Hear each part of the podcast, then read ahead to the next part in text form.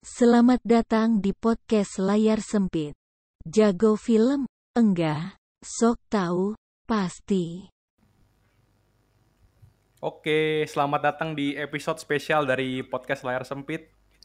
Ya, episode spesial ini untuk memperingati 76 tahun kemerdekaan Indonesia. Karena kita Asik. apa Layar Sempit ini podcast film, kita nggak bakal bahas sejarah, nggak bakal bahas politik, kita fokus langsung ke filmnya. Nah, jadi topik utamanya itu di segmen satu bakal ada uh, pembahasan film-film yang film dan uh, sutr- sutradara yang punya peran penting lah dalam perfilman Indonesia. Jadi kita fokusnya itu ke 2000 ke atas lah tahunnya, karena kita generasi Z ya. Millennial. Oh, Z. Z, Z. Iya. Untuk line up hari ini kita tetap ada Irfan. Halo Van. Hai Andi. Ya, Irfan kali ini nggak jadi host tapi bakal jadi analis. Asik analis. Dan kita kedatangan kedatangan tamu spesial nih ada Cliff. Halo Cliff. Halo. Thank, thanks for having me ya. Woi, kita dong. Kita kekurangan ini bintang tamu. Ya, justru, iya, justru, justru kita yang berterima kasih ini. Nah, iya iya sama lah. sebelum masuk lebih lanjut, gue mau nanya dulu nih untuk siapa dulu deh? Cliff dulu kali deh. Eh, film Indonesia terakhir Hmm. yang lu tonton nih apa Cliff? Wah apa ya? Terakhir ini kali ya. Nanti kita cerita tentang hari ini. Buset, film baru berarti ya? Yo iya. NKCTH itu yang diperanin sama Ardito kan sih? Betul. Ada Ardito di situ. Ada kali iya, ya, jadi bener. kali. Kali. Hmm, kali. Kalau lu apa Van? Yang lu baru terakhir nonton? Gua gara-gara penasaran sama Laskar Pelangi, gue nonton lagi sih barusan Laskar Oh, Pelangi. lu rewatch Laskar Pelangi. Iya. Sama dong Iya, kayak gue. Gue nostalgia SD gitu. Gue karena belum apa belum pernah nonton sampai habis. Demi episode ini gue jadi Hah? nonton lagi Laskar Pelangi. Ternyata bagus juga sih.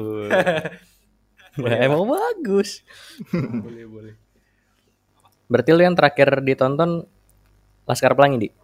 Enggak, dua garis biru. Lu garis biru. Lu ada nonton? Oh. Gue belum nonton terus ya nonton juga sekalian kan. Habis Laskar Pelangi nonton dua garis biru. Dengar-dengarnya bagus tuh ya. Menurut lu gimana tuh filmnya tuh? Bagus sih, maksudnya message-nya kan untuk kayak gini, pas gitu ke kita demografi utamanya kan anak-anak yang SMA kuliah gitu. Biar nggak pergaulan Iya sih. bebas. Bagus sih. Eh, walaupun banyak kontroversi, tapi nanti bakal dibahas lagi nih dua garis biru udah gue masukin di film-film yang siap siap. punya impact gede. Masuk aja kali ya ke yang momen-momen penting di perfilman Indonesia. Nanti habis gua uh, sebutin semua, gua bakal nanya kalian masing-masing nih. Satu film yang bakal Hmm. kalian highlight nih dari ada 8 nih, 8 film. Mantap. Banyak Nah, juga. jadi yang pertama ada AADC. Ini legendaris. legendaris. Buk- tayangnya bukan pas tahun-tahun kita ya, karena dia 2002. Tapi AADC ini film genre romance yang memulai era modern perfilman Indonesia. Dan waktu itu penontonnya tembus 4 juta, bahkan sampai ke 4,9, hampir 5. Wow. Buat tahun 2002 sih gede banget itu ya. Gede banget, gede banget makanya. Jadi kalau kita, kadang kalau anak-anak seumuran kita pasti kalau mau nonton film yang, eh pingin nonton nih yang balik ke eh, agak lama gitu. Pasti baliknya ke ADC gitu kan. Eh, apa, Hmm. tentang awal 2000-an lah yang pakai puisi, surat-suratan gitu dan sebagainya. Nah selanjutnya Hmm. ada lagi film ini impact-nya lebih gede lagi karena ini ada film Laskar Pelangi tahun 2008. Nah ini yang paling mantap ini. Penontonnya waktu itu sampai sekarang 4,7 juta. Itu juga gede banget untuk tahunnya. Nah, film Laskar Pelangi ini selain inspiratif, dampaknya itu juga ada ke apa pariwisatanya Belitung karena kan mereka banyak shot apa eh, Oh iya. pemandangan alamnya. Iya, latarnya di situ ya. Iya, Ya, iya, latarnya iya, di benar. situ. Jadi pariwisata Belitung juga naik gara-gara film ini. Selain inspiratif, eh, penceritaannya itu dalam, tapi bahasa yang digunakan tuh ringan gitu. Jadi anak-anak juga Ringan. masuk Relate gitu. Oh. relate. Jadi eh, misalnya dulu 2008 paling kita nonton SD kan, SD gitu kita nonton juga udah, wah Iya, itu SD. masuk gitu film. Ada banyak momen-momen anak-anaknya lah. Betul, betul. Nah, habis genre yang agak melankolis kita ke action nih. The Raid. The Raid tahun 2011. Waduh.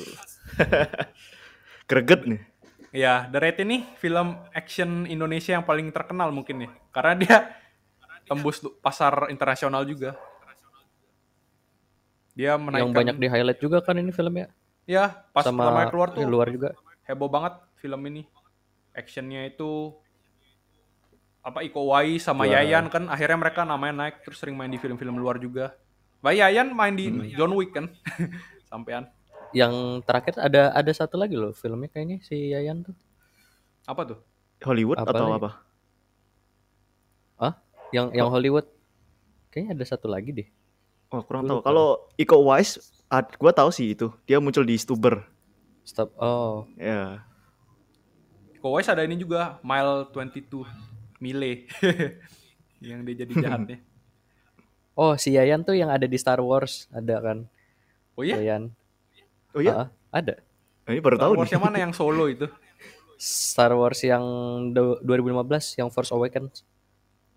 Oh nggak tahu loh. Ada tau? Oh, oh nggak notice ya. iya nggak notice juga. Ntar dah nonton ulang. Iya. Ya nanti Iya. Nah film apa The Raid ini benar-benar topnya action Indonesia. Jadi setiap arah yang membuat film action pasti dijadiin patokan The Raid. Jadi mungkin jadi beban juga ke kreator-kreator film action lainnya. Jadi benchmark lah istilahnya ya kalau di ya jadi Indonesia benchmark, jadi ya. benchmark. Itu kata-katanya. Lagi-lagi. Udah di ujung lidah Pak. Tapi jujur gue belum nonton sih Raid. Ada, kalian ada yang udah nonton belum? Oh ya? Udah sih. Gua udah. Emang bagus Gua ya? Sekilas doang sih nonton. Actionnya dapat banget sih. Itu ceritanya kayak ya simple gitu lah eh, jalan ceritanya gitu. Hmm. Yang jelas sih yang di highlight banget tuh actionnya sih. Wah pencak silatnya dapat banget dah. Oh Tapi berarti itu, juga naikin oh. ini ya? Silatnya Indonesia. Mm-mm, Betul. Dia cenderung sadis juga gak sih? Ini Iya itu actionnya? juga sih. Iya, So- ya banyak banyak ditikam gitu ya, banyak digorok Oh. juga. Mungkin ada yang bukan tontonan semua. tulang gitu kan. Nah, iya. Habis dari Agak action ini di situ kita sih. ini lanjut ke horor. Ada Pengabdi Setan tahun 2017. Hmm, ini nih. Ini. Yang banyak Pat- jadi meme kan? Oh jadi meme ya? Emang iya? Banyak tau. Posternya itu Adegan apanya? pengabdi apalah, pengabdi Oh, apa, oh pengabdi iya iya apa. bener sih bener bener. Posternya, Iya ya iya. kan? Iya iya iya. Ngakak sih. Nah Pengabdi Setan ini eh, 4,2 juta penonton. Jadi horor yang paling laku di Indonesia. Eh, horor Indonesia paling laku. Terus salah satu yang terbaik juga karena ini fokus ke horornya bukan cuma jual jump scare. Jadi ada dia fokus ke mencek, suasana mencekamnya lah. Dari ibunya kan, ibunya. Hmm. terus dari rumahnya juga. Ini salah satu apa yang naikin nama Joko Anwar juga eh, sebagai salah satu sutradara terbaik eh, punyanya Indonesia. Remake. Hmm, kan ini salah remake ya? satu masterpiece nya. Oh, remake Iya, gitu. masterpiece horor. Nah, ini salah satu remake yang nggak dihujat. Biasanya Indo masyarakat Indo tuh suka menghujat remake-remake kan. Hmm, kayak apa tuh yang trio Warkop kan ada di remake, tapi itu sebenarnya lumayan bagus sih. Kalau trio Warkop. Iya, itu itu gede, sih. cuma gua nggak masukin. Tapi itu Heeh. film terlaris yang Warkop DKI Reborn. Ah, Hmm. Nah, ini apa Pengabdi Setan ini eh, salah satu remake yang diterima positif lah sama masyarakat karena berhasil gitu dibuat dan dikembangkan sama Joko Anwar. Kalau The Raid Yang tadi jadi ngembangin itu benchmark bagus itu ya. benchmark action. Nah, Pengabdi Setannya jadi benchmark untuk genre horor Indonesia. Jadi ada beban juga kalau lu buat film horor. oh jadi ini. Benchmarknya. Benchmarknya ini sekarang juga ya. sejak dia keluar ya 2017. Ada yang udah nonton belum? Gue udah nonton sih. Kalau kalian ada yang nonton, udah nonton belum? Gua gua nggak berani sih. Ya, gue juga berani sih. Wah, gua, gua paling gak bisa banget nonton horor sih. Sekali Sama semua dong kita bertiga. Malamnya nggak bisa tidur tuh. Aduh, masuk geng kita klip. Yo, Geng eh. anti horor. Di horor. Tapi boleh dicoba lah ini film bagus kan. Di Netflix Harus ada sih. nih. Coba tuh. Cobalah ada beraniin Netflix, diri kah? dulu lah. Ada ada ada. Netflix banyak loh film-film Indo yang bagus. Laskar Pelangi kan ada. Dilan ada. Iya. ada. The Raid The Raid ada, ada juga, juga. deh. The Raid, ya kan? Hmm. Ada ada. Nah ini. Gue nonton Dread tuh. Nah lu mau nonton The Fan. Nonton aja habis ini. Iya. Nanti habis ini gue. Habis dari ini kita bergeser dulu. Bukan ke film nih. Ke dua apa Dua sosok nih. komika slash sutradara slash pemain. Karena yang memperkenalkan sutradara sekaligus penulis sekaligus pemain itu kan Radit kan, Raditya Dika. Iya. Terus Ernest juga ngikut nih, jalurnya sama nih. Latar belakangnya komika, terus merangkap semua. Jadi sutradara, penulis, pemain, gitulah. Nah mereka berdua ini eh, impactnya ke perfilman Indonesia itu mereka jadi pelopor film komedi.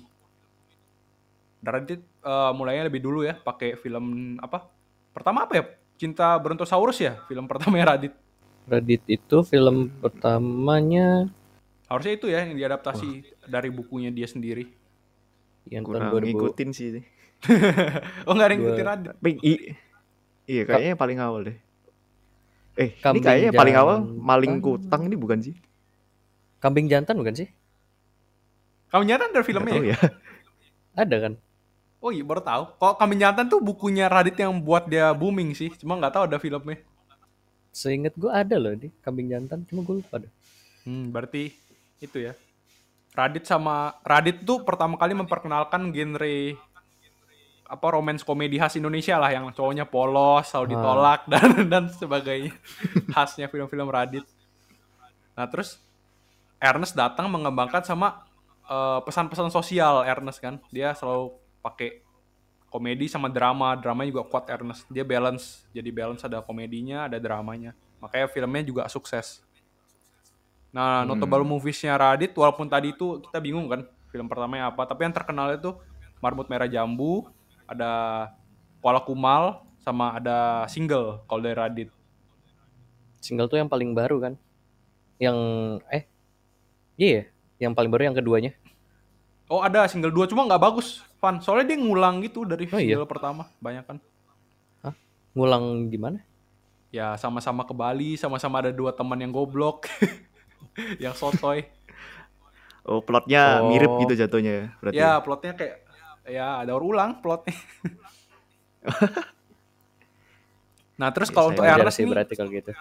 Ya, eh, untuk Ernest banyak yang lebih terkenal sih filmnya. Eh, sama-sama terkenal, cuma lebih sukses aja. Lebih positif. Ada Cek Toko Sebelah, ada Imperfect, kalau dua yang paling sukses ya. Kalau kalian nih, lebih prefer film-filmnya Radit atau Ernest? Gue lebih prefer Ernest sih kalau gue ya. Soalnya lebih menarik aja. Nggak nggak sekedar cuma tentang cinta-cintaan lagi gitu kan. Kalau Radit kan hampir semuanya tuh film-film tentang cinta-cintaan kan. Kalau Ernest tuh eh, konfliknya lebih komplikasi. Jadi lebih seru. Cliff gimana Cliff?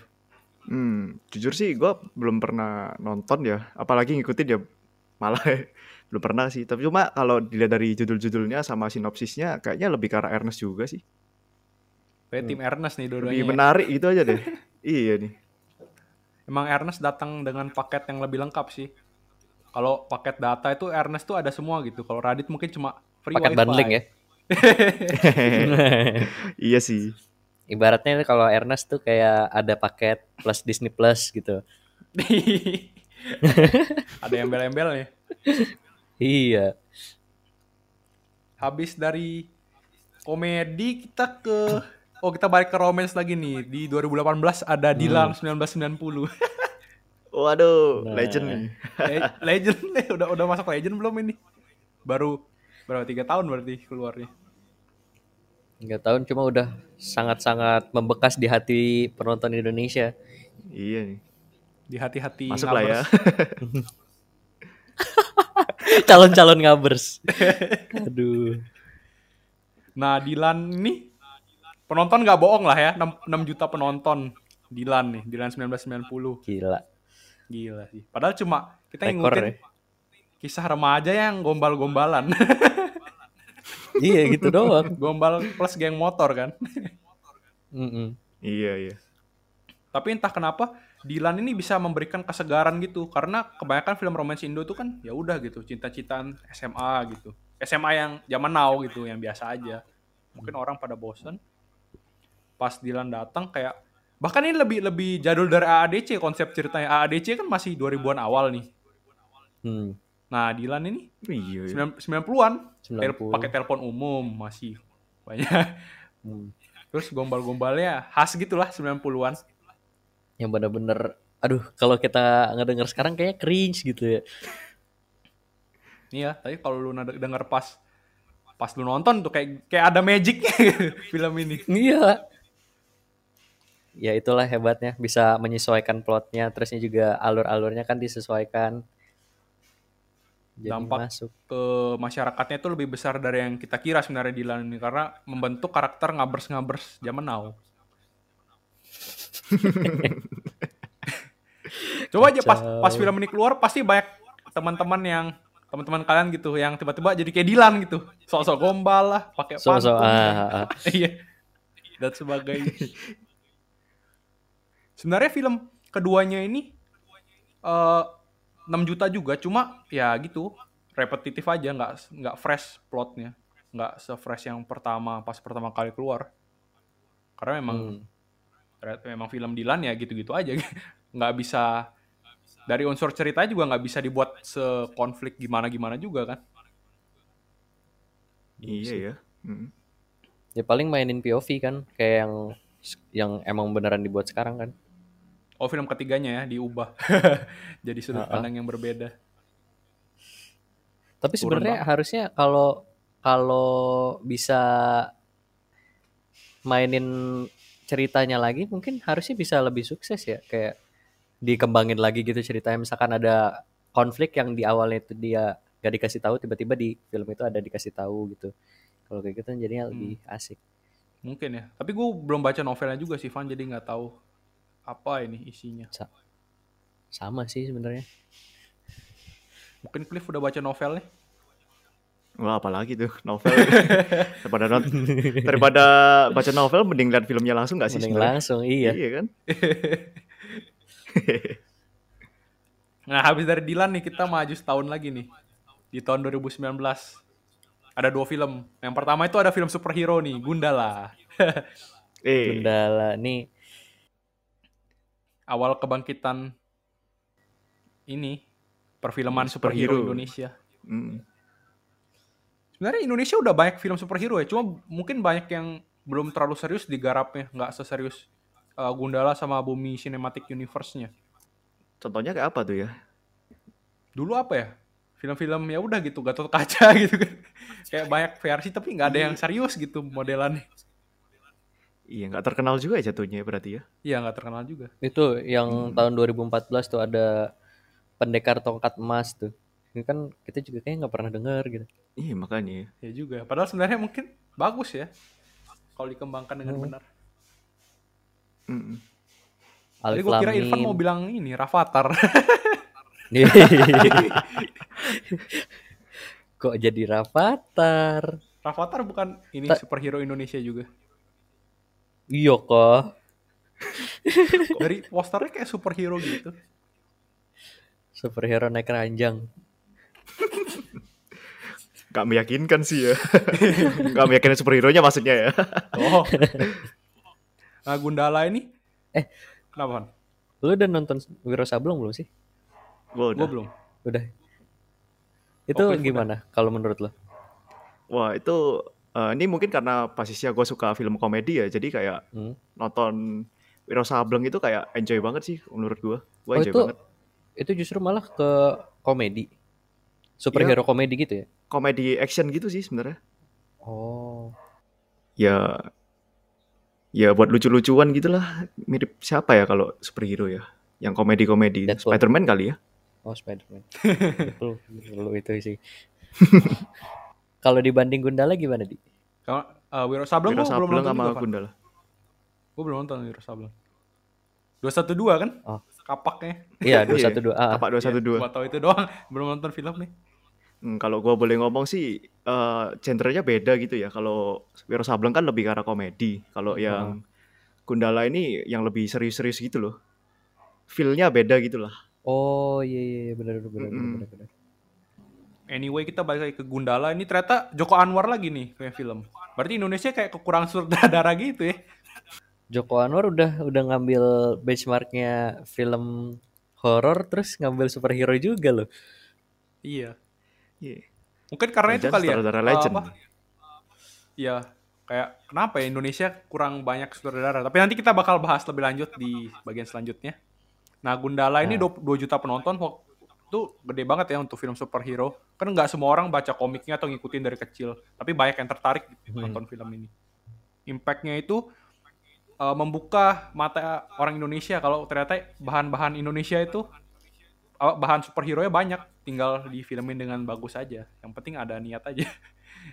Hmm, betul betul.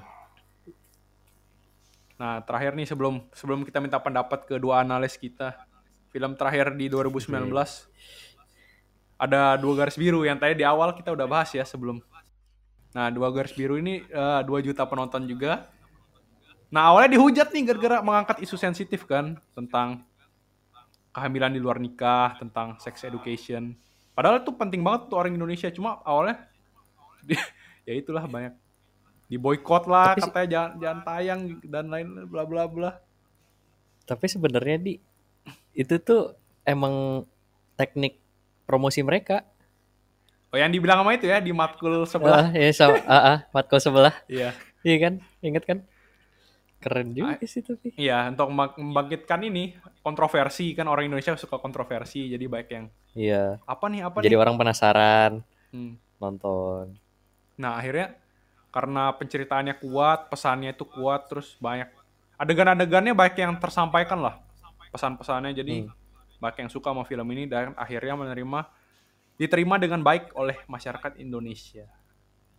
Nah, dari 8 film ini mana yang punya impact ke diri kalian itu lebih gede? Mulai dari Cliff dulu deh. Hmm, kalau gua bilang sih Gundala kali ya. Karena ya apa ya berarti. dari satu iya dari film itu kayak menurut dari pandangan gua ya kayak ini sih film pertama itu yang mempelopori superhero di Indonesia gitu loh. Apalagi kan di ini mungkin spoiler dikit ya, adegan terakhirnya kan ada ada tease gitu kan, ada superhero yang lain di situ. Artinya film ini tuh juga salah satu film yang memulai sebuah universe gitu. Oh iya, iya. di akhirnya ada ini kan villain baru gitu kan? Iya sih? Eh, ada villain, ada hero-nya juga ah. muncul. Eh, iya. oh iya iya iya iya, Iya. bener-bener. Terus gak kayak itu ini di awal ya kenapa? Kayak Marvel Indonesia. jadinya. Nah iya ya kayak Ah. Iron Man-nya Indonesia tuh. Bahkan di awal juga itu ada yang di tease juga tuh ada salah satu superhero-nya juga tuh. Kalau lu pada notice. Itu kan yang temannya. Ini sebenarnya spoiler aja nih. Ini podcast penuh Oh gak apa-apa nih. Itu kan ada Godam kan? ya ada. Godam. Godam kan? Oh, oh yang sama dia terus itu ya? iya. Iya, yang belajar Belajar. bela dirinya itulah Ah, keren banget sih menurut gua. Itu gua nggak sabar banget nungguin universe yang ada di Bumi Langit Universe itu. Bumi Langit Sinematik ya. Ada alasan lain nggak, Cliff? Kenapa film ini itu beh ya. Oh, mungkin nggak terlalu beh gitu, tapi ini ya mulai berani pakai CG ya mereka ya. Oh iya. Petir-petirnya itu kayaknya termasuk film pertama nggak sih yang pakai CG gitu ya? Enggak, enggak film pertama banget sih. Nggak Kayak- banget ya. Heeh. Tapi yang- eksekusinya tuh loh. Ah, itu. Ah iya. Eksekusinya rapi rapi dan bagus banget gitu. Ya. Untuk ukuran film Indonesia rapi sih. Iya. mulai ngejar Hollywood lah ya atau film Hong Kong gitu ya. Mulai ngejar. Hmm, film Hong Kong sih. Hollywood masih jauh ya Cliff ya. Iya sih. Tinggian standar nih. Nah, itu. Eh Gundala bisa jadi ini ya, pintu. Pintu nih Hmm. untuk Mm-mm. masuk ke rumah superhero. Betul betul. Sama superhero nggak tuh? Tapi yang lain bakal di direct sama Joko Anwar juga atau sutradara lain nih? Kalau dari ini Gue berharapnya beritanya sih ya? Belum. Masih belum tahu sih tapi gue berharapnya sih ada ada sutradara sutradara yang lain yang lebih bagus lagi ya yang bisa garap itu. Jadi atau enggak mungkin ada sutradara baru terus kolaborasi sama Joko Anwar kan jadi jadi lebih bagus gitu loh garapannya. Hmm. soalnya kan Kalau- kalau yang di film Gondala ini masih kental banget gitu identik sama eh identitinya si Joko Anwar sendiri. Yang biasanya itu notabene film-film horor Nah, gitu. betul betul betul betul. Makanya gue nggak terlalu enjoy lah nontonnya kasarnya Hmm. karena unsur banyak kayak jump scare gitu terus dibuat kayak agak dark. Nah, iya. iya Nah. iya lorong-lorong gitu ya Hmm, Jadi ya ya itu banyak. serasa jadi kayak film-film apa ya kok kemarin tuh Justice Justice League yang Zack Snyder gitu ya kayak gitu tuh kan gelap banget gitu hmm. five vibesnya begitu. Kalau ada orang yang belum nonton nih Cliff Gundala, ada satu dua kata nggak buat mereka mau nonton gitu? Hmm, apa ya? Mungkin kalau pengen melihat Indonesia itu udah sejauh apa teknologi yang digunakan dan effortnya itu silakan nih nonton nih. Kan pada penasaran ya. Iya sih bisa bisa Tapi ini kita bertiga udah nonton semua kan Gundala berarti. Gundala udah gue gue Udah ya? nonton di bioskop sih dua Nah, kali gua juga. gua nonton Wih, mantap Eh kita nonton berdua ya Cliff waktu itu. iya ya kayaknya ya Iya iya. Kok lupa lupa sih Lupa jadi ya. udah lama banget ya itu ya Iya 2019 udah 2 tahun. Mm-mm. pas semester 3 berarti ya kita ya Hmm, Iya semester sih. tiga. betul Ya ketahuan dong kita fan umur berapa. Eh. Eh. Nah kalau lu Van da- dari ini Van. Dari dari 8 film ini yang tadi gua ini. Yang ke- yang impact ke diri gua atau ke perfilman Indonesia nih? Boleh dua-duanya. Hmm. Kalau buat diri gua itu Laskar Pelangi. Soalnya dari film ini nih gue jadi suka nonton film-film ya secara keseluruhan film gitu. Soalnya kan awalnya gue kayak oh bodo amat males gitu gue nonton film dan lain-lain. Tapi semenjak itu gua langsung tertarik buat nonton-nonton film.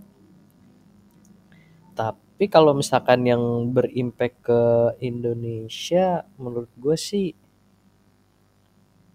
ah Radit sama Ernest ya Hmm. film-film Radit Ernest soalnya mereka kan kayak di bisa diterima gitu sama berbagai ma- macam masyarakat di Indonesia. Jadinya orang-orang juga ya ada sedikit banyak dapat hiburan-hiburan tambahan lah dari film Indonesia.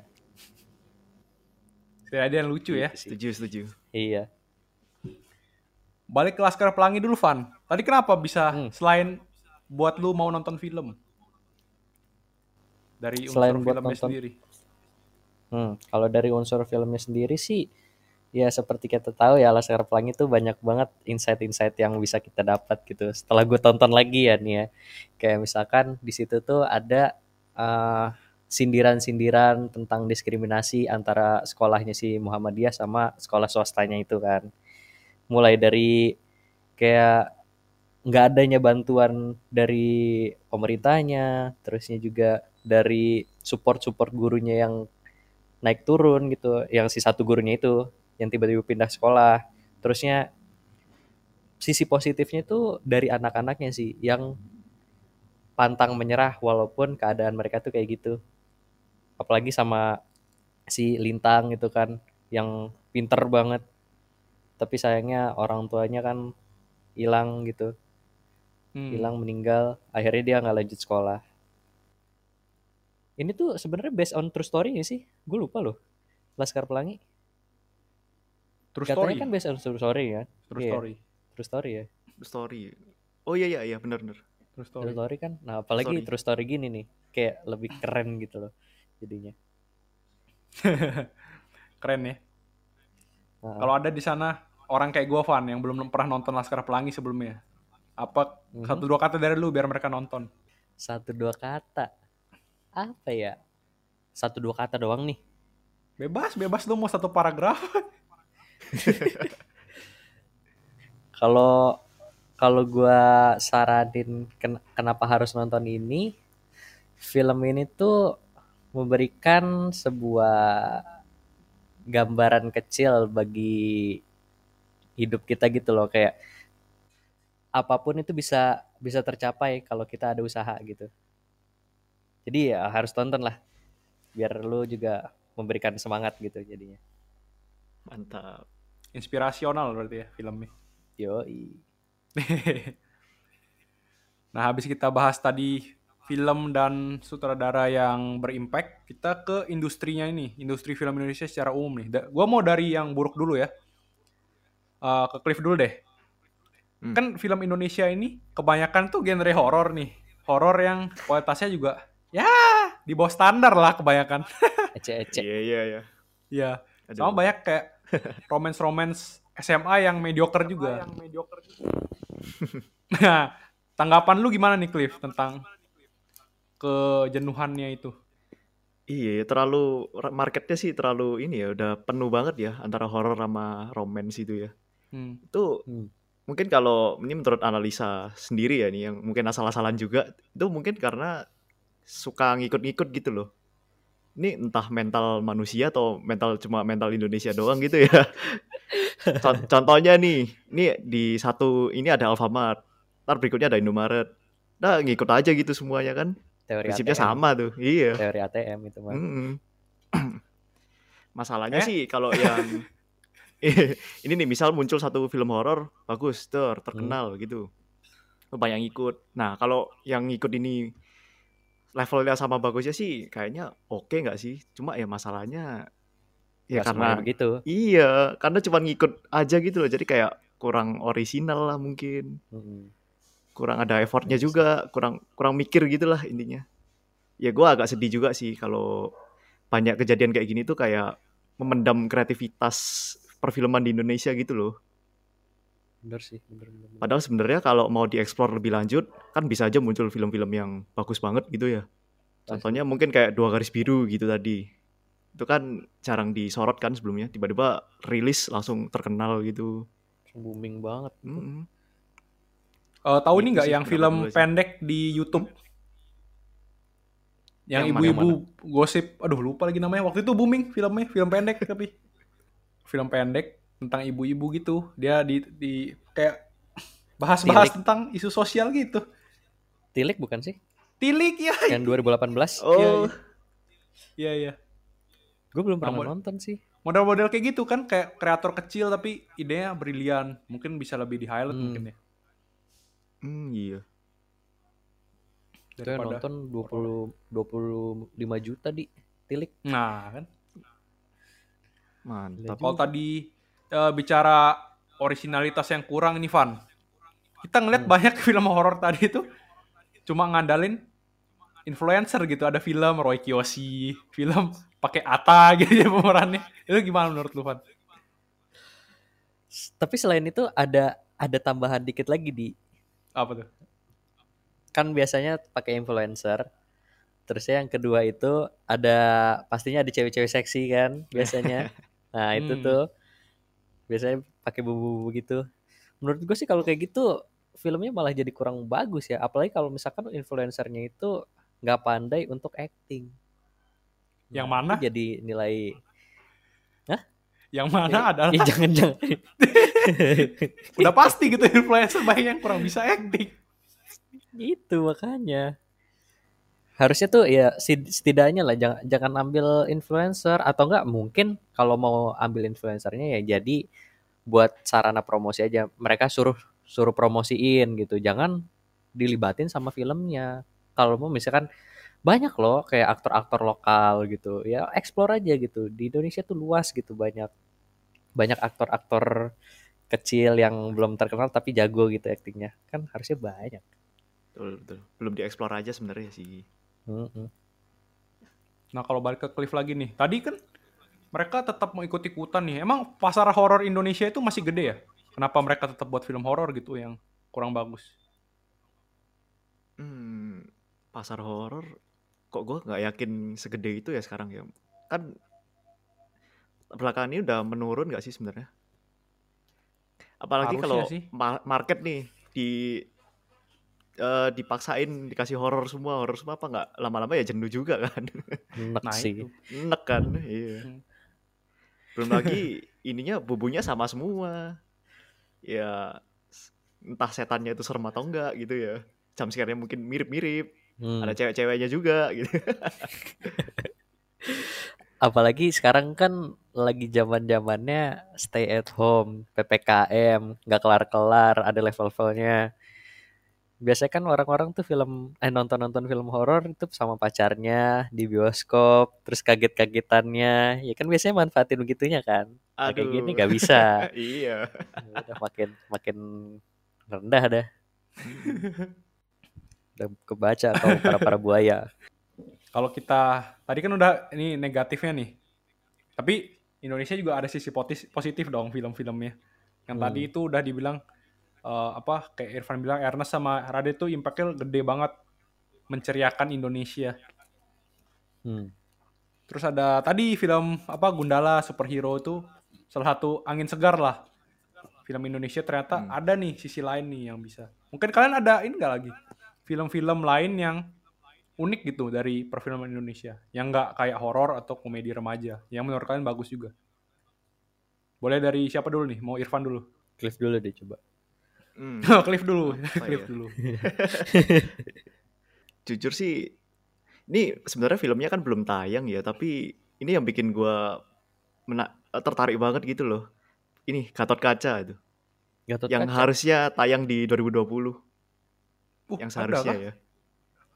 Ada ada, tapi karena situasi COVID gini, jadi diundur tayangnya. Kalau nggak salah akhir tahun ini deh. Semoga ya. Ini apa ya? Karena gua gua itu baru lihat trailernya doang. Anjir, keren banget, gila.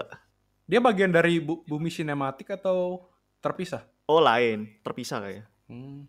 Ini Nggak apa ya? apa-apa lah. Mungkin karena gue juga punya apa ya? da- ting- apa, tinggal di Jawa, Jawa yang Jawa Timur gitu ya. Ini kan gue deket banget sama budaya wayang-wayang gitu.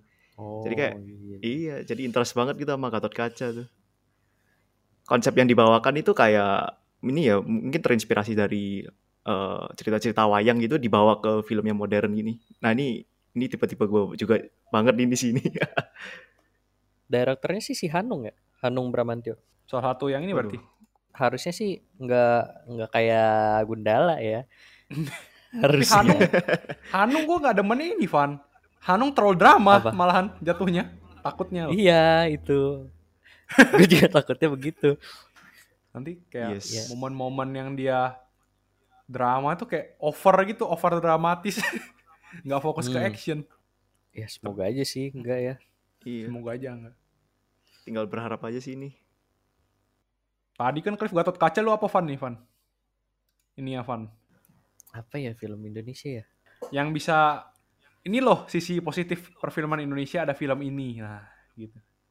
Hmm, Film lama juga nggak apa-apa. gue sih gue sih ini ya tertarik kayak film-film sejarah tentang seseorang tokoh-tokoh Indonesia kayak kayak filmnya Habibie itu. Ya walaupun Oh, ya iya. ada ada sedikit banyak tentang cinta-cintanya tapi ini kan jadi sedikit banyak kita juga belajar sejarah gitu gimana kehidupannya almarhum Pak Habibie gitu kan coba kayak misalkan dibuat lagi tuh film film tentang siapa ya ya misalnya Soekarno gitu jadi kan keren gitu tokoh tokoh negara kita gitu kan dibuatin film jadi lebih berkesan gitu gue sih pengen gitu ada Setahu gua ada sih Van filmnya Soekarno. Ih, eh ada ya Ada. Kalau bicara apa sejarah ini kan ini ya. Eh, iya, iya, ada ya, ada, ada, ada. Ada, ada. Mendekati kemerdekaan nih. Gue Ah, pingin ada gue, film iya. ini sih. Eh, Apa? peristiwa Rengas Dengklok. Ada nggak sih filmnya? ada ada Kayak kayak setiap di ada filmnya setiap tahun kalau lu pelajar sejarah ada ya dibahas kan Rengas Dengklok, Rengas Dengklok. Golongan muda, golongan tua. Pingin gitu ada filmnya sekali-sekali biar ada yang beda gitu. tapi bukannya di film Soekarno itu ada ya di dibahas di oh tapi nggak ada yang bener-bener tentang Rengas Dengkloknya banget sih nggak ada ya Iya. Soalnya Gua kan Rengas dari Dengklok ini juga nggak sudut terlalu pandang yang lama go- golongan muda gitu. Kalau bisa ya. oh Hmm. Iya sih bisa sih keren tuh. Bakal menarik banget sih itu, pasti itu. Tapi kayak nggak nggak banyak nonton sih kalau film-film model yang tadi Irfan bilang model sejarah gitu. Belum tentu juga sih. Asal dikemasnya dengan baik ya pasti banyak yang nonton juga di. Iya, tergantung eksekusinya gimana itu. Nah itu. Ih, itu. Nah ini Van bicara kemasan nih ya, Van nama Cliff, Irfan nama Cliff. Iya. Film. Indonesia ini, industri film Indonesia kurang aktor sama sutradara nih. Gue ke aktor dulu ya. Aktor muda mungkin kita biasa lihatnya Iqbal, kalau nggak Angga Yunanda nih dua nih paling sering nih main film. Sama sama siapa ya? Yang cewek Zara, Zara kelihatan juga gak sih? Iya, itu itu ba- ba- baru-baru aja. Tapi kalau ke aktor yang agak senior tuh gue rasa cuma Reza Rahadian terus doang dipakai. Kenapa ya? Mungkin ada yang pernah mencari tahu? Gue jujur enggak sih ya, tapi kalau dari gue sendiri yang gue amati secara kasar, Reza itu bisa masuk ke aktor-aktor yang apa ya? Dia bisa masuk mana aja deh. Kalau gue gua rasa tuh Reza Radian, makanya dia masuk ke film apa pun. Ibaratnya misalnya ada aktor tuh ada tier, tier S nih, Indo nih cuma ada Reza gitu loh. Belum ada orang lain Hmm. masuk tier dia. Jadi film-film yang film-film terbaik Indonesia itu mau nggak mau pakai Reza lagi, Reza lagi. Jadi orang agak bosan juga ngeliat dia di banyak film. Gimana Cliff? Bener juga sih. Ya mungkin ada dua kemungkinan bisa ya. Yang pertama tuh mungkin karena sutradaranya gitu udah terlanjur cocok gitu sama orangnya ini, aktornya ini. Contohnya Reza lah mungkin gitu. Jadi kayak di mana-mana selalu dipakai itu. Atau bisa jadi karena ya memang kurang aktor aja gitu ya.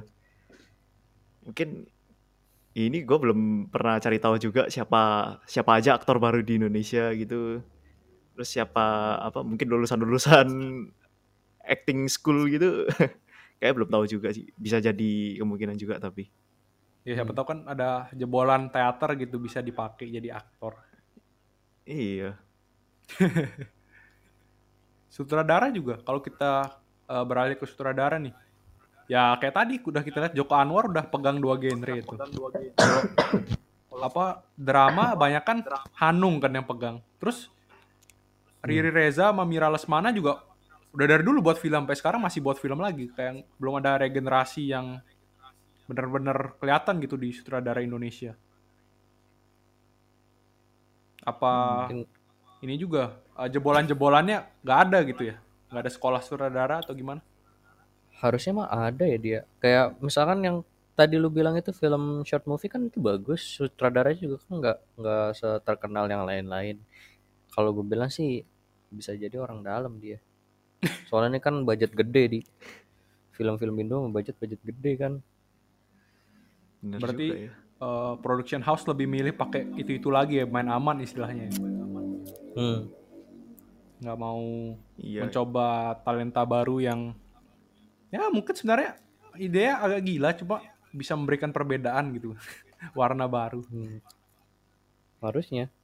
ya resikonya sih cuma ya terlalu gede nggak sih kayak hit or miss gitu loh Iya sih. Ha, itu. mungkin kalau bagus bagus banget kalau jelek ya udah hancur Ya, gitu hancur. Ha, benar-benar. Kayak film-film Disney Plus tuh banyak hancur film-film Indonya Disney Plus Banyak banget sih itu mah. Banyak produk-produk gagal. Mungkin Cliff ada pesan-pesan untuk production house Indonesia sebelum kita menutup segmen satu. mungkin ini kali ya eh, diadakan semacam audisi kali ya jadi kayak mungkin kompetisi gitu ini produser-produsernya dikasih tas gitu untuk ya direct sebuah film gitulah semoga ya mungkin harapannya sih kalau dengan adanya gini tuh bisa muncul-muncul nama-nama baru gitu loh nggak cuman itu-itu aja gitu Hmm, Karena- kalau kita dikasih film yang hasil karya direktor A, B dan dia muncul itu-itu terus, ya lama-lama kita kan juga jenuh juga gitu. Iya. Apalagi kita bisa ngelihat kayak ini untungnya juga ke industri film juga ya, bisa lebih berkembang lebih jauh lagi nih. Ya gua harap juga bisa ngejar, seenggaknya ngejar inilah film Hong Kong lah. Setidaknya di di Indonesia tuh variasi-variasi filmnya lebih banyak lagi gitu. Iya. Ya impactnya juga bakal ke situ juga ya. Nggak nggak cuma iya. horor, nggak cuma komedi gitu atau romance. Bahkan Padahal- mungkin nanti Indonesia bisa bisa nambahin genre baru gitu kan Iya, di siapa tahu dunia ya. perfilman. Gak ada yang tahu, boy. Iya. Genre apa tuh? C- Gak tahu ya. kan siapa tahu gitu. mungkin history komedi. Siapa tahu ya. Hmm, bisa jadi. Bisa jadi. Gak ada salahnya berharap. Yoi. Tidak ada salahnya. Udah 76 tahun Indonesia kan. Industri film juga harus maju. Jangan Yuk. Stuck terus. Apa gara-gara pandemi juga sih nge-stuck dikit. Jadi, het. Iya. Semenjak pandemi ini gue belum pernah denger ada perilisan film baru loh Ah, iya dari itu. Indonesia. Iya. Gatot Kaca aja sampai sekarang kan belum ada kelanjutannya lagi kan kapan rilisnya? Betul. Iya. Sayang banget sih padahal Heeh. aduh. Padahal ditunggu-tunggu gitu kan ya. iya loh. Kena Bisa PHP. menjadi Hmm. yang menjanjikan. Tapi ya gitulah pandemi. Hmm. Ya, sudah cukup panjang kita bahas tadi perfilman Indonesia secara makro di segmen 1. Nah, selanjutnya nih kita bakal bahas secara mikro nih ke masing-masing dari Irfan sama Cliff. Jadi kita Hmm. bakal bahas nih lebih detail lagi. Nah, selengkapnya di segmen kedua. Oke, kita balik ke segmen kedua dari episode spesial kemerdekaan kita. Mulai tadi kan eh, segmen satu banyak mulai dari Cliff nih. Sekarang mulai dari Irfan, Irfan dulu Hmm. kali ya. Sabi. Film Oke. film Indonesia favorit lu, Van. Plus alasannya dong, jelasin. Film favorit Indonesia. Kayaknya gue bakal balik lagi ke Laskar Pelangi sih. Jangan, jangan itu dulu, Soalnya jangan itu Yang selain itu, Van. Selain yang Hah? belum dibahas tadi, Van. Selain itu. Iya, Oh, selain yang biar selain yang belum dibahas ya. Iya. Ah. Yang film Indonesia itu berarti gua bakal milih cek toko sebelah. Ah, Soalnya seru. iya. Seru itu dia. Lawak juga kan. Kalau kalau buat film Indonesia sih itu bisa masuk top tier sih kalau gua kalau dari gua. Top itu berapa, Van? Top Nilai-nilai. tier. Oh. Kalau scale 1 to 10 gua bakal kasih 8. Filmnya juga. 8. Heeh. Ya kan nilai gua nggak kayak lu dia. Lu kan pelit banget ya. Tapi kalau untuk film Indonesia tinggi sih, cek toko sebelah. Ya, emang sih. Kita satu-satu ya. Eh, habis Irfan kita Cliff nih. Apa Cliff? Hmm. Film jagoan dari Indonesia. Hehe. Udah sempat di-mention sih tadi tuh eh, ada tapi nanti aja kali ya. Gundala itu salah satunya. Terus ada Wiro Sableng juga. Tapi mungkin mulainya dari ini kali. Ini- Nanti kita cerita tentang hari ini. nih. Hmm, iya. KCTHI Itu kayak berarti yang film. Iya. baru tuh ya. Mm-mm. Karena apa ya di dalamnya tuh mungkin eh, plotnya sih kelihatannya simple ya, tapi sebenarnya di film itu menurut gua nih ya, menurut gua itu kayak lebih dari itu gitu loh. Ada value dari cinta gitu ya, dari segi cinta, terus ada dari segi keluarga juga gitu. Eh, jadi kayak dapat semua gitulah. Istilahnya Terus- konflik keluarga paket lengkap gitu ya. Ah ya, betul betul. Terus sa- selain dari ceritanya juga, gue tuh demen sama musik-musik yang ada di situ. Kan ada Ardito kan di situ. Waduh, single-singlenya yang keluar mantap Five semua. vibes ya. jazz semua sih. Iya, Enak. betul. Paling kalau top 3 dari musiknya yang gue demen di situ tuh ini Peter Love, terus ada Fine Today sama ini yang punya Hindia tuh secukupnya. Hmm. Enak semua Ada dari musik juga ya, yang buat filmnya jadi naik. Betul. Yang harus, kalau boleh eh, gua highlight sih dari NKCTH, eh apa sih? Isi KCTHI. NKCTHI. Ya itu. Dia ini Van, kalau Apa? Cliff, Cliff pernah nonton ini nggak Little Woman? belum sih. Kenapa tuh? Kenapa? Ya, jadi tuh? jadi apa penceritaan itu sama alurnya maju mundur eh, dari sekarang ke pas dia kecil terus balik lagi ke Hmm. sekarang lagi kan baru flashback lagi. Iya, iya betul sih. Mm. Ya itu salah satu yang jarang sih di- bisa ditemuin di film Indo alur maju mundurnya. Iya, Oh ya, terus kalau gua boleh mention juga di situ ada satu scene yang boleh dibilang lumayan berani ya. Ada ada Oh. ciuman ya di situ ya. Iya. Satu-satu kayaknya kayaknya pelopor film ciuman pertama di Indonesia itu deh. Yang Iya. baru ya. Single 2 ciuman kok. Radit Soalnya NKCTHI itu kan tahun 2019. single 2 berapa? 18 ya? Single 2 19 juga sih sebenarnya. Yang gue inget sih NKCTHI kayak awal tahun gitu loh. Hmm. Iya, awal tahun ya. Eh, awal tahun atau akhir tahun ya? Kok agak lupa ya. Eh, tapi kalau akhir kalau tahun deh, soalnya di awal tahun 2020 masih ada di bioskop. Oh iya, akhir tahun ya. Oh iya iya iya iya iya 19 iya ya? benar benar Iya. benar benar. Akhir akhir akhir. Ya pokoknya salah satu lah, salah satu film pelopor ciuman. Tapi ya soalnya ini gak sih kayak Indonesia itu kan ya seperti yang kita tahu mostly kan eh muslim dan muslim itu kan melarang buat pacaran dan lain-lain gitu kan Hmm. dengan dengan adanya kayak gitu jadi ya sebenarnya cukup ya menantang gitu jadinya Iya sih, itu apa kayak memecahkan ini ya stigma masyarakat gitu ya jatuhnya ya. yoi Tapi gue kurang suka sih sama bapaknya terlalu toksik, entah kenapa. bapak yang di NKCTHI Iya. Kayak gimana gitu bapaknya, terlalu protektif Keras sih, karakternya keras gitu. keras. iya Maksudnya udah udah gede gitu loh, masih di, dijemput lah tiap hari, aneh banget. Tapi kan ada backstory-nya ya kalau nggak salah. Kenapa dia kayak gitu ya? Nah iya, backstory di akhir-akhir kan Ah, baru oke lah habis Iya. backstory keluar. Kalau kayak setengah menuju akhir tuh kayak kesal sendiri gitu sama bapak. Kesel.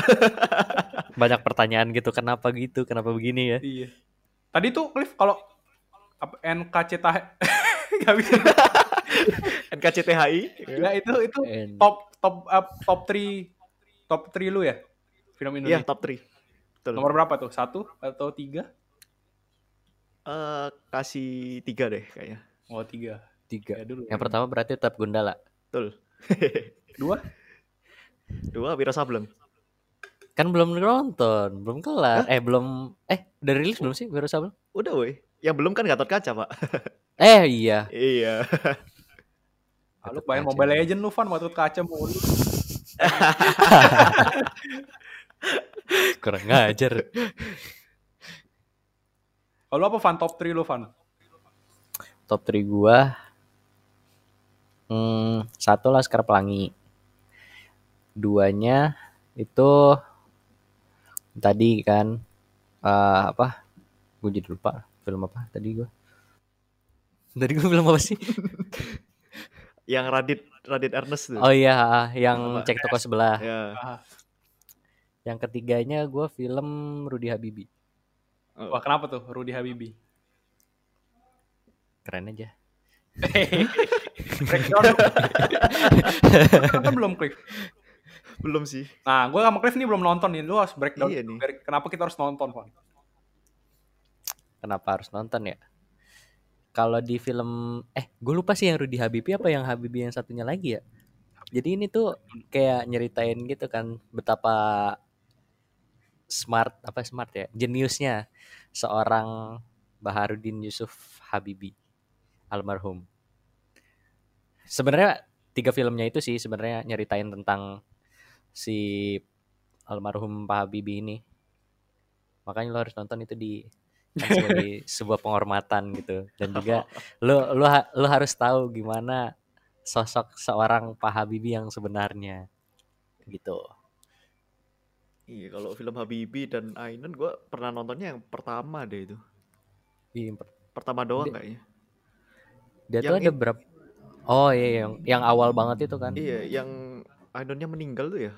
Udah nyampe situ gak sih? Udah kan? kayaknya Lupa-lupa inget. Kayaknya Rudy lama Habibi banget itu. flashback yang dia masih Jerman deh.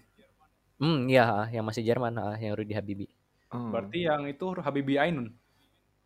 Habibie yang Ainun. yang mana? Oh iya, yang yang yang Cliff bilang ya. Terus ada film apa lagi, Van? Ainun juga. Ainun sendiri gitu, ceritain. Ainun kayaknya nggak ada deh. Yang Habibie dan Ainun waktu SMA ada juga gak sih? Oh iya? Oh baik filmnya. Iya itu makanya. itu bukannya itu bukannya di film Habibie Ainun ya yang mereka masih SMA-nya.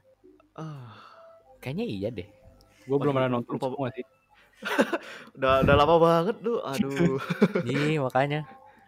Tahun 2012, boy. Itu iya. filmnya. Waktu ki- ah, ini ya zaman-zaman SMP kali ya. SMP lah kita nontonnya. SMP iya. Enggak. Enggak. Enggak bisa ya. Gak bisa. Kenapa gak bisa? Enggak bisa. Gue belum pernah sentuh saja tiga-tiga filmnya Habibie. Semua Habibie. Nggak. Kalau kalau dari lu deh, top 3-nya apa di? gue ada film ini. Gak tahu ini film nggak terlalu terkenal ya. Eh, Aruna dan Lidahnya. Pernah nonton nggak? Wah, Apa denger aja belum tuh kayaknya tuh. Serius? Aruna dan Iya. Lidaya. Gue kan emang suka Lidahnya. kuliner-kuliner gitu kan. Jadi dia kayak Ah. ceritain tentang Nah, ini yang main ini Dian Sastro sama Nicholas Saputra, tapi mereka jadi teman di sini. Kasihan banget. Hmm. Nah, rasa-rasa ADC ya di sini ya. Petugas petugas dinas kesehatan deh mereka nyelidiki flu burung sambil jelajah kuliner gitu. Cuma yang highlightnya ya jelajah kulinernya. Kayak makanan-makanan di daerah-daerah Indonesia. Gue seneng aja gitu om filmnya karena ada kulinernya. Tapi film nggak ke- untuk semua orang sih ini. Kalau ini tuh lebih lebih kayak apa ya? Review kuliner tapi bentuknya film gitu kali ya.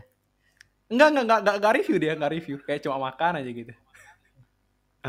Oh, berarti berarti kayak cuma mempromosikan ada ada makanan apa aja sih di tempat itu ya kali gitu kali ya. Mungkin. Kayak ada iklan apa? Kayak kerjasama kecap bango kali ya. Gak tahu. Biasa. Sponsor, Tapi- sponsor. Tapi yang unik itu ada ini. eh tahu nggak teknik breaking the fourth wall? Jadi dia yang, yang ngomong ke audiens. Hmm. Ya dia ada ada masukin kayak gitu di film ini aja. Jadi Dian, Dian Sastronya tuh ngomong ke kita gitu kayak seolah-olah kayak ngomong ke kita kayak gimana sih dia ini? Nah itu tapi ngomongin rekan rekannya gitu. Oh, kayak kayak dia dia curhat ke kita gitu ke Ya, penontonnya gitu ya. Gitu. Itu Nah, jarang aja kan film Indo kayak gitu. Beda. hmm, bener bener bener bener. Wah, abis ini nonton lah. Keren nih kayaknya. Sama lah. Tuh kan kita kita podcast gini nih jadi nambahin watchlist gua lah. Iya Aduh. Tapi tapi gue kalau top 3 gue top 1 ini sih gue Apa? ADC. Sumpah bagus filmnya. ADC. Gak tau kenapa. Kayak enak aja ditonton. Walaupun jadul gitu. Sama satu ADC.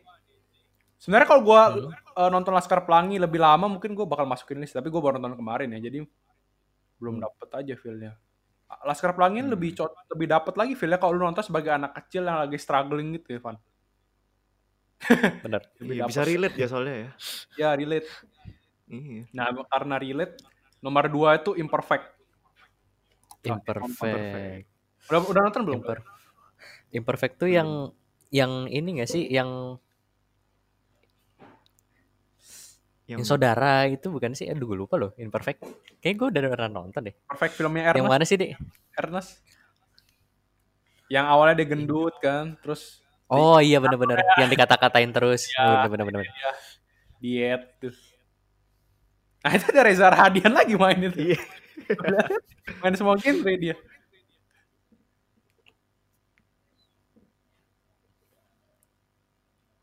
Jadi top Tapi kalau cek top 3 Irfan tadi ada Laskar Pelangi, terus Oscar Pelangi, CTS,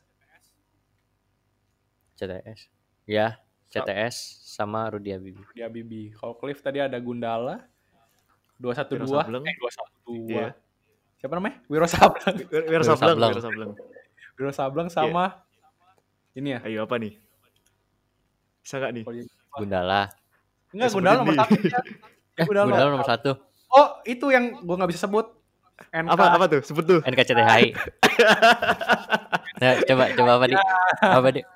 Ya? Apa apa? Gimana gimana? Mantap. Sedih banget lo dibully di, di. Tapi last nih, last sebelum kita tutup podcast, gue pengen bahas film-film Indo yang ada di Netflix sama Hotstar nih. Banyak nih film-film Indo masuk bagi Hotstar Hmm. tuh. Gimana tuh uh, menurut kalian? Cliff dulu deh. Hmm, paling sebelum masuk sini kasih coba kasih ini deh apa judul-judulnya apa aja ya di situ ya. Hotstar kayaknya So- banyak nggak bagus deh. Kemarin gue nonton pas gabut Devil on Top yang ada Cinta Laura itu, wah parah banget filmnya. Uh, jangan tonton sih itu kalau nggak mau buang-buang waktu. Devil on top apa lagi anjir? Oh yang baru itu ya? Yang paling baru ya? Kayaknya paling baru. Kayak pernah Aduh. pernah lihat cuplikannya gitu soalnya gua. Baik, baik banget film film Indo masuk di sini ada tadi Devil on Top, ada Malik dan Hmm.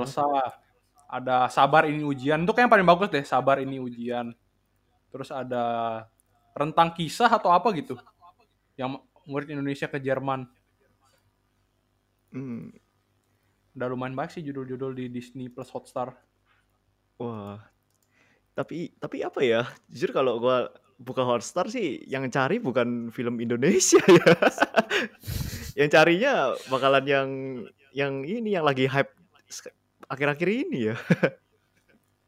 Lebih ke ini Pak, ya, Iya. Marvel sama Disney. Iya. Marvel Disney-nya udah lengkap di situ. Lah kenapa gua harus cari film Indonesia itu? Ini tanpa mengurangi nasionalitas dan proud terhadap Indonesia loh ya. Tapi emang ya kenyataannya ya gitu sih sebenarnya. Kalau yang Netflix gimana, Yep. Cliff? Netflix eh ya case-nya bakal sama juga sih, mirip-mirip yang Hotstar ini. Cuma ya kalau dari ini dari gua lihat sekilas nih, lihat judulnya juga, lihat Hmm. eh, apa reaksi kak teman-teman di sini nih. Kayaknya ya gimana ya mungkin tuh kayak kurang kurang menarik untuk ditonton kali ya. Mungkin salah platform kali mungkin Indonesia harus buat platform sendiri yang khusus buat film Indonesia semua gitu. Jadi akhirnya kita ke platform itu kita nontonnya film Indonesia jangan kayak gini nih Tapi Video.com kayak Indonesia. gitu, Viv- apa Video.com. Video. video.com kayaknya Ih, Indonesia bukan sih? Ah, Iflix, dulu ada Iflix ya. ya, cuma bangkrut. Heeh. Nah, Tapi gitu Cliff, kalau misalkan bikin platform sendiri jadinya kayak iFlix, kurang. iya ya kurang masalah. Maya balik lagi tuh butuh aktor dan sutradara yang ini ya yang mampu Yang memberikan bagus. angin segar gitu ya. Nah, itu benar-benar. Asal ngedirectnya bagus, terusnya juga pengolahan aktor-aktor yang baik juga harusnya jadi tuh film. Mm-mm. Iya, paling dari gua sih ini sih kalau buat saat ini ya eh, film-film Indo yang di Netflix sama yang di Hotstar itu kurang ini loh, kurang menarik aja sih. Belum lagi saingan mereka kan sama yang top-top tiernya Hollywood gitu. Oh iya. Jadiin satu platform. Iya, salah sih sebenarnya. Soalnya ya gimana ya? em, ini ini dari gua sendiri ya. Kalau misalnya nih Hah? pas lagi offline nih, gua mau nonton di bioskop, anggap aja sama temen atau ya sama keluarga gitulah. Ada dua Hmm. studio, yang kiri film Indonesia, bilang aja kita kasih judul eh ini film-film beneran ada ya. Judulnya tanda tanya. Simbol tanda tanya gitu. Hmm. Kanannya itu Iron Man. Ya otomatis lah ini udah harganya sama. Let's say 50.000 ribu gitu, harganya sama. Terus satunya film Indonesia yang agak dipertanyakan ya tanda tanya juga gitu. yang kanan Iron Man, ya pasti gue milihnya Iron Man dong. Udah pasti lebih entertaining, udah pasti lebih ini kan, lebih terjamin gitu lah. Marvel lagi gitu. Kalau film Gitu Indonesia yang sih. top tier bisa bersaing nggak? Mengejar kalau gue bilang. Belum sampai di levelnya tapi udah mengejar. Mengusik contohnya- lah. Jadi. Iya ya. Jadi contohnya kayak Gundala gitu kan udah mulai berani kan dari udah berani pakai CG terus yang NKCTHI udah berani adegan yang ciuman gitu.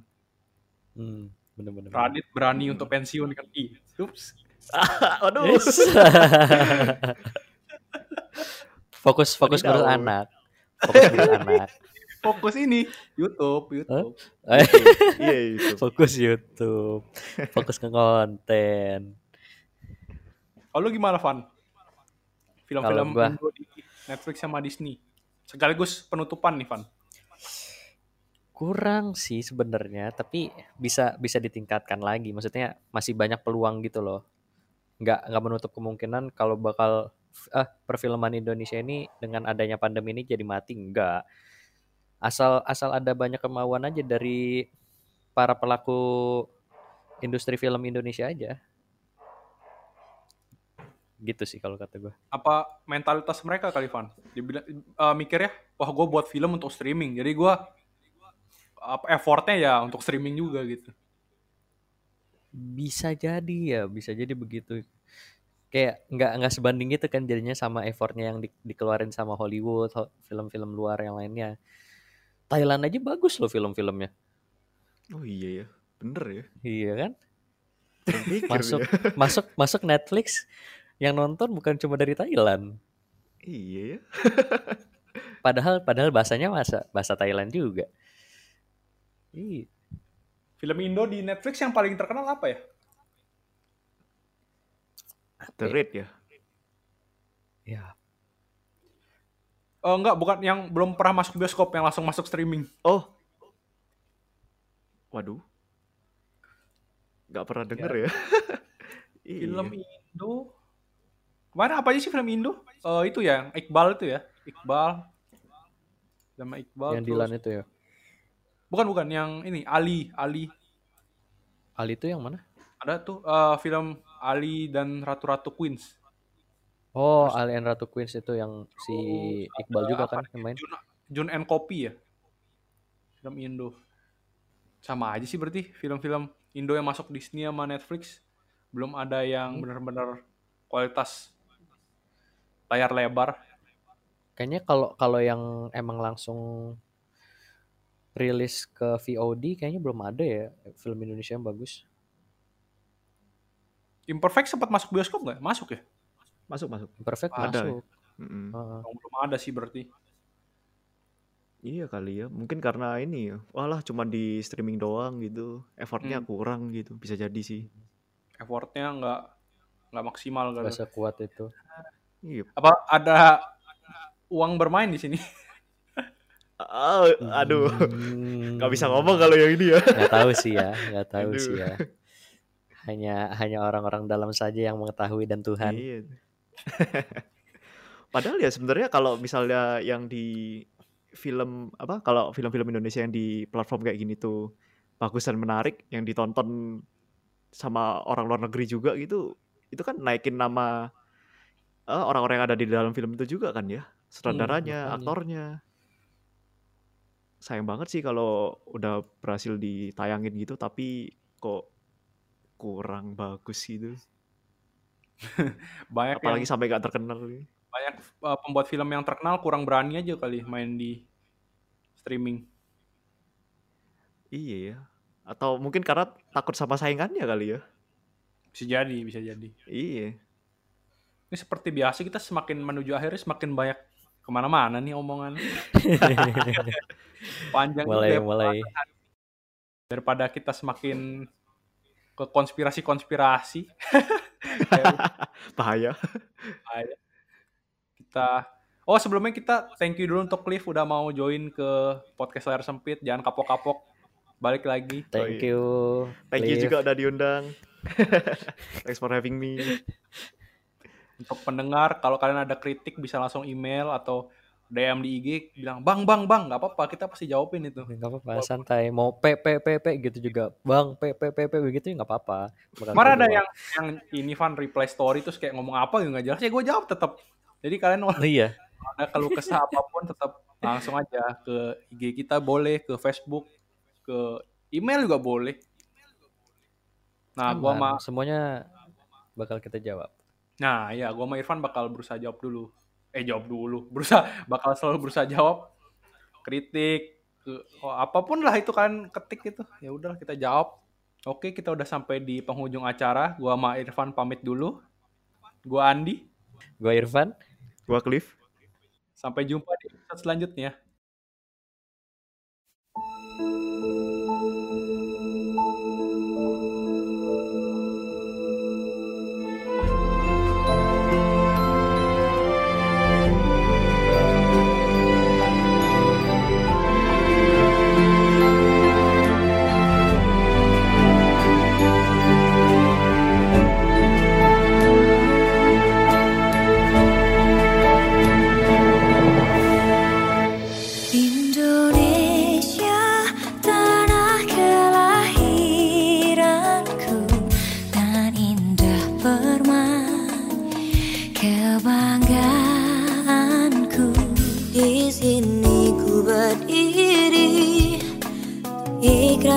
janji olehmu negeriku suci dan